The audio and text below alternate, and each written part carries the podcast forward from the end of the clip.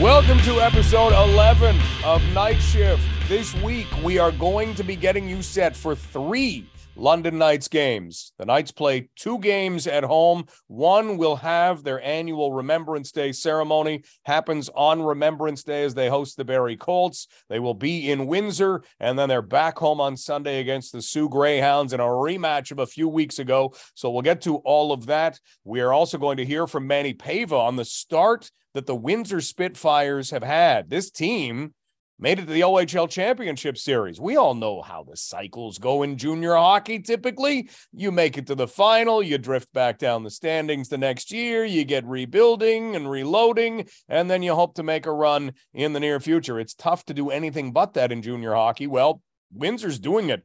And they lead the league in goals. And then Barrie and Sault Ste. Marie present two big challenges for the Knights. So we'll get to that and sadly, we lost a member of the Knights family this week when Dan Buccella passed away. And we'll talk a little bit about Dan Buccella before the end of the show.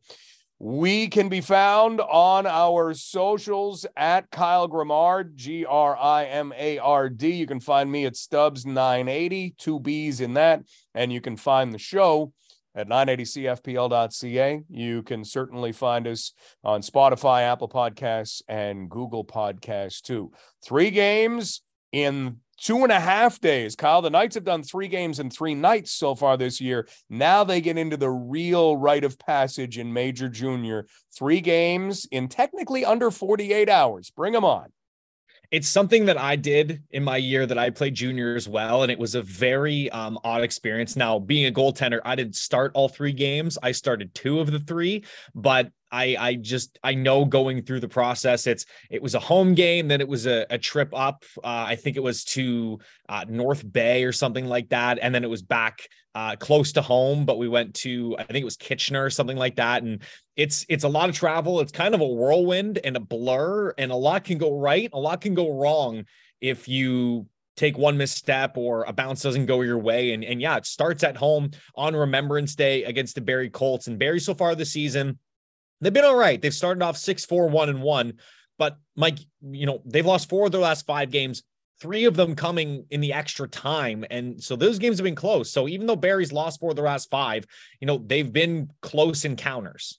And they are a team that is expected to be very good throughout this year. And they were before this little stretch. But again, that's just losing in close games. And yeah, you're right. I don't know how much you read into that. And you look at the offensive explosiveness that they can have. They have Evan Vierling, who's a former second overall pick, a guy who, when he was coming in, and it's always an unfair comparable, but has some traits like a Rick Nash, where he's got that size, he's got that offensive ability, and he seems to really be coming into his own this year. But Kyle, maybe the name to really watch for tomorrow night when these teams hit the ice is Ethan Cardwell because Ty Voit with the Sarnia Sting, who's a Toronto Maple Leafs prospect, is off to just this exceptional start to the year and is leading the OHL in scoring. Ethan Cardwell didn't start the year with the Barrie Colts. He's only played in seven games and he has 14 points, which leads the OHL in points per game. Nobody else is at two points per game. That's a tough mark to hit, and Cardwell is doing it and can be a dangerous player that the Knights will be keeping an eye on. When you look at seven games, Kyle, is that enough of a sample size to say, yeah, that this guy's got something going? I mean, seven games is not it's not nothing to say the least. It's definitely not. Eh, obviously, if you had a 20 or 25 game sample size of what a player has done, uh, but it's not unheard of that a player in this league can go two points per game for 15, 20, 20 plus games. It's incredibly difficult to hold on to. Even the elite players and, and former London Knights that we think of, we think of the guys like Patrick Kane's and Mitch Marner's and some of the great all time London Knights players. And I think Marner one year had 124 points but I think he played, including the playoffs, in 70 games or 60 something games. And that was at an elite, elite level. So it's definitely possible, but you know, if he comes back down to maybe one and a half points per game, I still I, I think Barrie's going to be very happy with that. But it has been an amazing start for Ethan Cardwell. Three goals, but 11 assists in just seven games, as you mentioned. Windsor's going to be in the middle, but let's talk about the other home game for this weekend that the London Knights are going to be playing. They'll take on the Sault Ste. Marie Greyhounds. These teams have already met this year, and we've got to go back in the schedule in order to find it because for the London Knights, this was early on. It was game number two, and it was the time when the Knights were just having a lot of trouble scoring. And this game illustrated it maybe better than any of the others in the first three that they played. Sault Ste. Marie won, Kyle London, no score, a one nothing win for the Soo at Budweiser Gardens you know, and I remember that game too. And it's it's not like the Knights didn't have their chances, but it was one of those early contests where guys are trying to figure out maybe passing the puck a little bit too much and and trying to get a sense of of what they wanted to be offensively. And you know, I think the, the Knights have demonstrated, especially over the last few games, that they have they've slowly started to figure it out. They're not putting up eight goals in a game or seven goals in a game, but you know, they have had games where they've scored four, five, six goals. And We've seen how they do it. It is by committee. It's a different guy on a different night, mainly led by George Diaco, who I think is going to be a very prominent player. I can't remember, Mike. Did did Diaco was he a member of the Knights for this game? He wasn't quite with the Knights yet. So I okay. mean, there shows the difference in the complexion of what the offense can do. Because no, he hadn't even been acquired by that game and and I think that's he's a huge difference maker, and he he attracts a lot of attention on the ice, and all of a sudden his line mates find themselves getting a little bit more open. I think Denver Barkey has really come along over this last, let's say, week and a half or so. Um, we've seen Max McHugh uh, take matters into his own hands, and he's been able to get off the schneid, score a few goals as well. So I think that th- the Knights are kind of rounding into form, and they're kind of understanding where they are, and the goals have slowly started to come.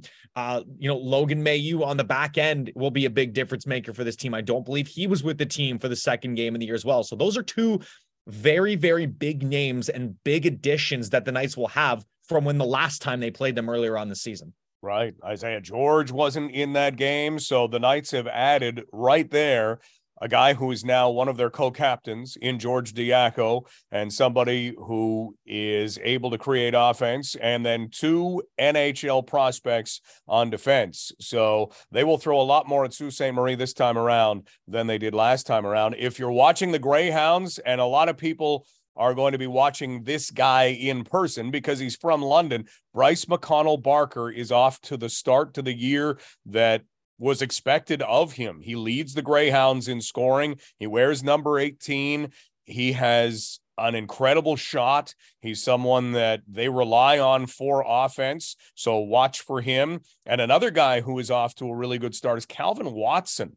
And Calvin Watson is a player that is doing something that tends to happen in your overage year. From Peterborough, great hockey city, hard nosed player, and now the points are coming for him in his overage season. So watch for him, and maybe let's throw a third guy at you, Tyler Savard, because we're going to be talking about Mark Savard when we talk with Manny Paiva about the Windsor Spitfires. Tyler Savard is his son, plays for Sault Ste. Marie. And even though he was a very late draft pick, he was an 11th round pick, he was taken 220th overall. Tyler Savard's got 10 points, Kyle, in 11 games this year. Yeah, you know, he's been fantastic. And, you know, very similarly to this roster, I, have kind of noticed a trend 6'2, 200 pounds for Tyler Savard. Uh, you mentioned uh, Bryce McConnell Barker, 6'2, 196 pounds. Th- this is a big team from uh, uh, from the Sioux story, and they, um, you know, they've orchestrated a very good roster over here. I'm very excited for Tyler Savard, and it's always fun when you see a guy who was drafted later on, 11th round just a few years ago, 220th, as you said, and now he's kind of figuring out his game and where he stands. You know, he's a little bit more of a distributor based on what we've seen so far, 10 points in 11 games, and uh, and and just it, it's really fun to see a, a, guy like this come on and and put up these amount of points after being such a late pick. Well, it will be an interesting matchup. And then the teams meet in Sault Ste. Marie a week from Sunday. So they get a lot of each other in the next little while. The London Knights have yet to see the Windsor Spitfires. That changes on Saturday night when they play a road game in the middle of this three games in two and a half days. They will go to Windsor. Manny Paiva Longtime analyst with the Windsor Spitfires has seen Memorial Cup championships, saw a team go all the way to the OHL Championship Series last year before losing in seven games to the Hamilton Bulldogs. And Manny, normally when that happens, a team will come back to earth a little bit the next year. That hasn't happened in Windsor. What is the story in Windsor? Look at these guys. Yeah, Mike Kyle, great to be with you. Uh, I think Bill Bowler is taking a page out of the Hunters playbook in London. At the beginning of the season, even going to last year, he sort of alluded to the fact he wanted to be competitive every single year. And when he made some moves to help bolster that lineup last year to go all the way to the OHL final, when he added it, Andrew Parrott, for example, uh, he added a couple of other guys with an eye to the future a, aka Jacob Millette and uh, Alex Christopoulos, knowing that those guys would be available to play again the following year.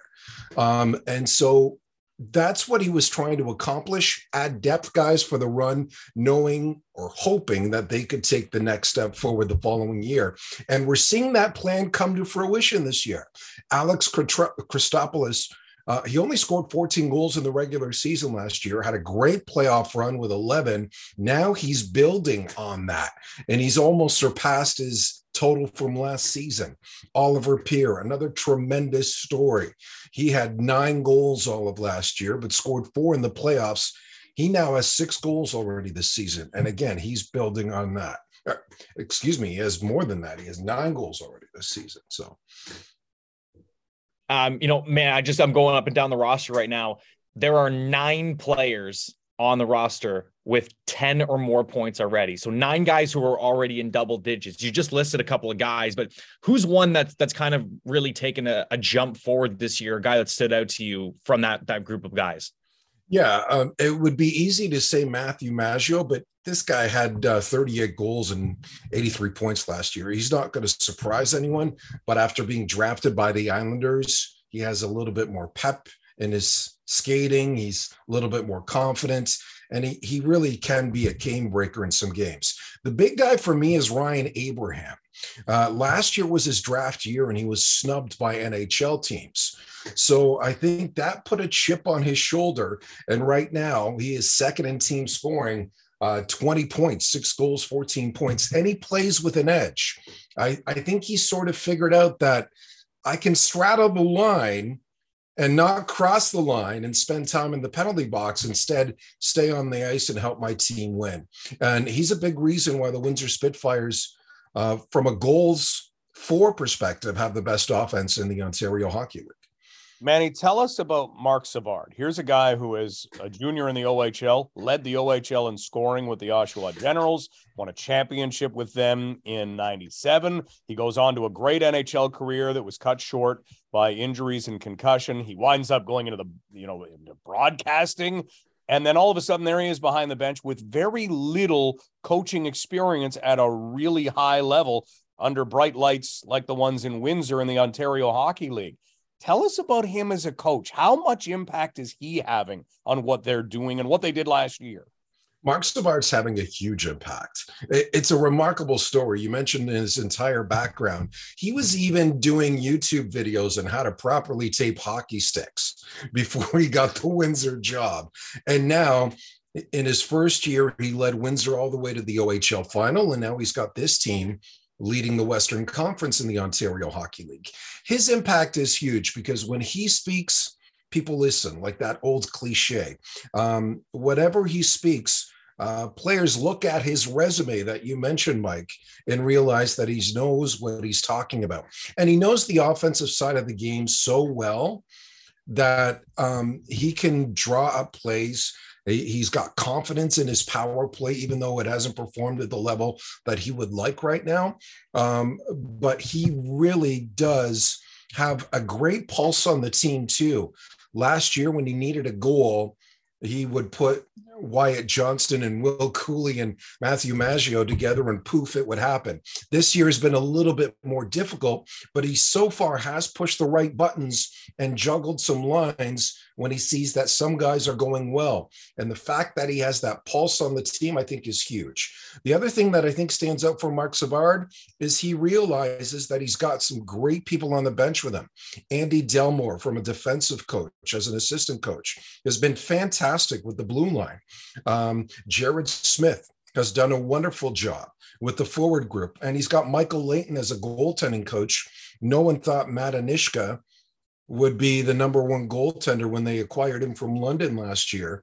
And they made a move for Joey Costanza, and he's been perfect so far this season. So I think Mark Savard, um, when he speaks, the players listen. He's got a great pulse on the team, and he's letting his other coaches do their job as well and they've looked fantastic already so far this year and of course they host london on saturday and you know from from your perspective in in what you've been able to see what have you seen so far with with London's team and what they've been able to do? It's a big change from last year, not having a guy like Luke Evangelista or Antonio Stranges. So the offense is kind of a little bit more spread out than it's been in, in prior years. Are you seeing the same thing? I am seeing the same thing. The other thing that I think stands out for me when I look at London tape is the fact that they're still trying to find themselves offensively in some mind and who will step up. Um, I didn't buy the hype that at the beginning of the season when London is in trouble. Like, uh, come on, we weren't even in November, and people were writing off the, thing. Uh, we're reading off, writing off the London Knights. Let's let's hold our horses here a little bit. Look at that back end. That's fantastic, and they have a tremendous goaltender who who's from uh, Belle River as well, down here Windsor area, in Brett Brochu. I think it was premature to write off the London Knights. They're going to find their way because if if there's anything that I've learned in covering the OHL for over 20 years, it's the fact that the Hunters are going to make the right moves and and make this team a competitive team, and they'll be near the top of the standings come March and April. Manny, the first of many meetings this year between the Knights and the Spitfires Saturday night. We'll look forward to that. Enjoy watching this team that has been performing so well. Thanks for the time.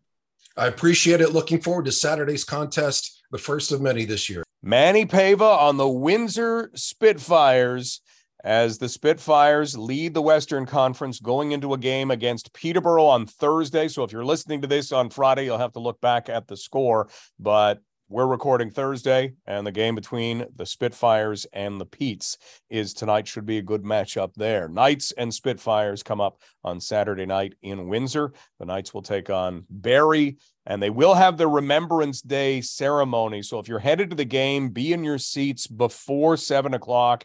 This is always a tremendous ceremony. And one of the traditions that certainly has continued over the years is all of the Knights you have to picture it at Budweiser Gardens. These great, big, long red carpets go all the way out to center ice. And a number of veterans and military members make their way and they are honored before the game.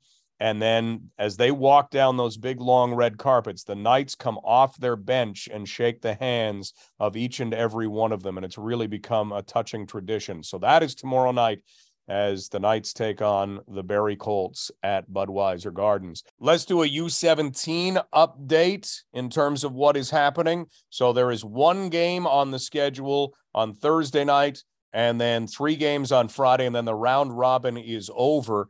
Luca Testa and Canada White would have to win both of their games and get some help in order to make the semis. It's still possible. Canada Black will play Czechia to finish out their schedule, and Czechia only has one point in five games. You get three points for a win, two points for an overtime loss or uh, an overtime win and one point for an overtime loss. So uh, Czechia has had some trouble at the tournament. So Canada Black wants to take advantage. That's Sam Dickinson and Rick Stedman. And then Jett Luchanko, who is from London, plays for the Guelph Storm. He and Canada Red will take on Sweden. And that one, the way it shapes up, will be if you win, you make the semis. If you don't, you don't. So the U17 heading into the semifinals in just about a day and a bit, depending on when you are listening to Knight Shift right now. Kyle, before we go, we want to give some sad news for any Knights fans who haven't heard it.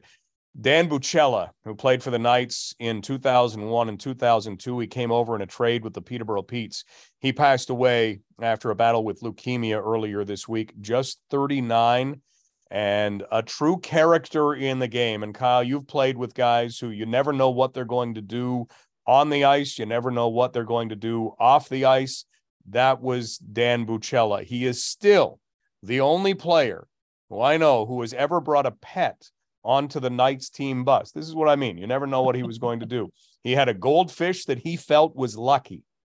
And he decided for a road game that fish had to be at the game. And so he bought a bowl that you could actually put around your neck and uh, he wore that bowl with the fish in it to the game. And I don't know if the Knights won it because I never saw the fish again. I don't remember whether they won that game, but Don Brankley, the late Don Brankley, looked after the fish during the game. Dan and the Knights went out and played it but an absolute character, loved by his teammates, went on to be the captain of the Pensacola Ice Pilots, had a long career in the CHL, in the Central Hockey League, and the Southern Professional Hockey League and somebody who again was just loved by anybody he played with. So a very sad note as Dan Buccella passes away at the age of 39. Very sad. Uh, also, his number retired by the Ice Flyers as well after living there for the last little while. So um, they put out a statement if you want to go see that. But um, Bucky, his nickname was uh, Dan Bucky Buccella, which uh, I love. Very fitting. You can't go wrong with a guy whose nickname is Bucky. We will be back next week with more episodes of Knight Shift on behalf of Kyle Grimard, who you can find on socials at Kyle Grimard, and me, Mike Stubbs. You can find me at Stubbs980. Enjoy three games in two and a half days in London Knights hockey.